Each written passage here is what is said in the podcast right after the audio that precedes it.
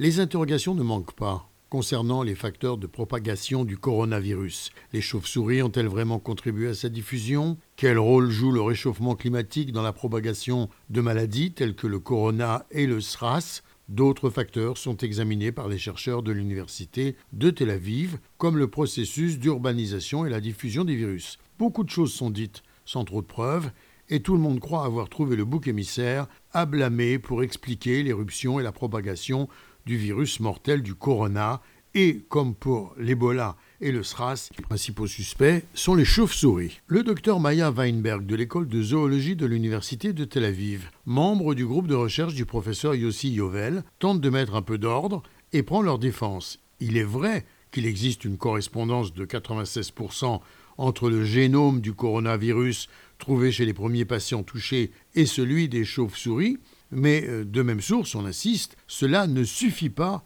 pour une certitude. Nous préférons travailler avec des taux de correspondance d'au moins quatre-vingt-dix-neuf pour cent.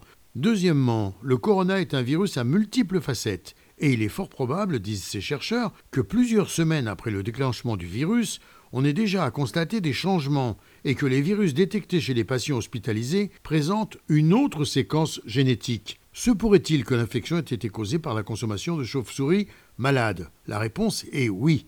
Une chauve-souris malade peut être contagieuse, explique le docteur Weinberg. Toutefois, leur système immunitaire s'ajuste et se corrige en permanence. Lorsqu'elles volent la nuit, par exemple, pour chercher leur nourriture, leur température corporelle monte à quarante-deux degrés, ce qui nettoie naturellement leur organisme et diminue les agents pathogènes.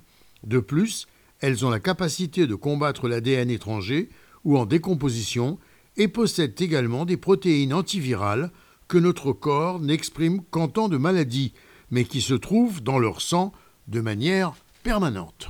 Gérard Benamou, de Tel Aviv, pour R C G.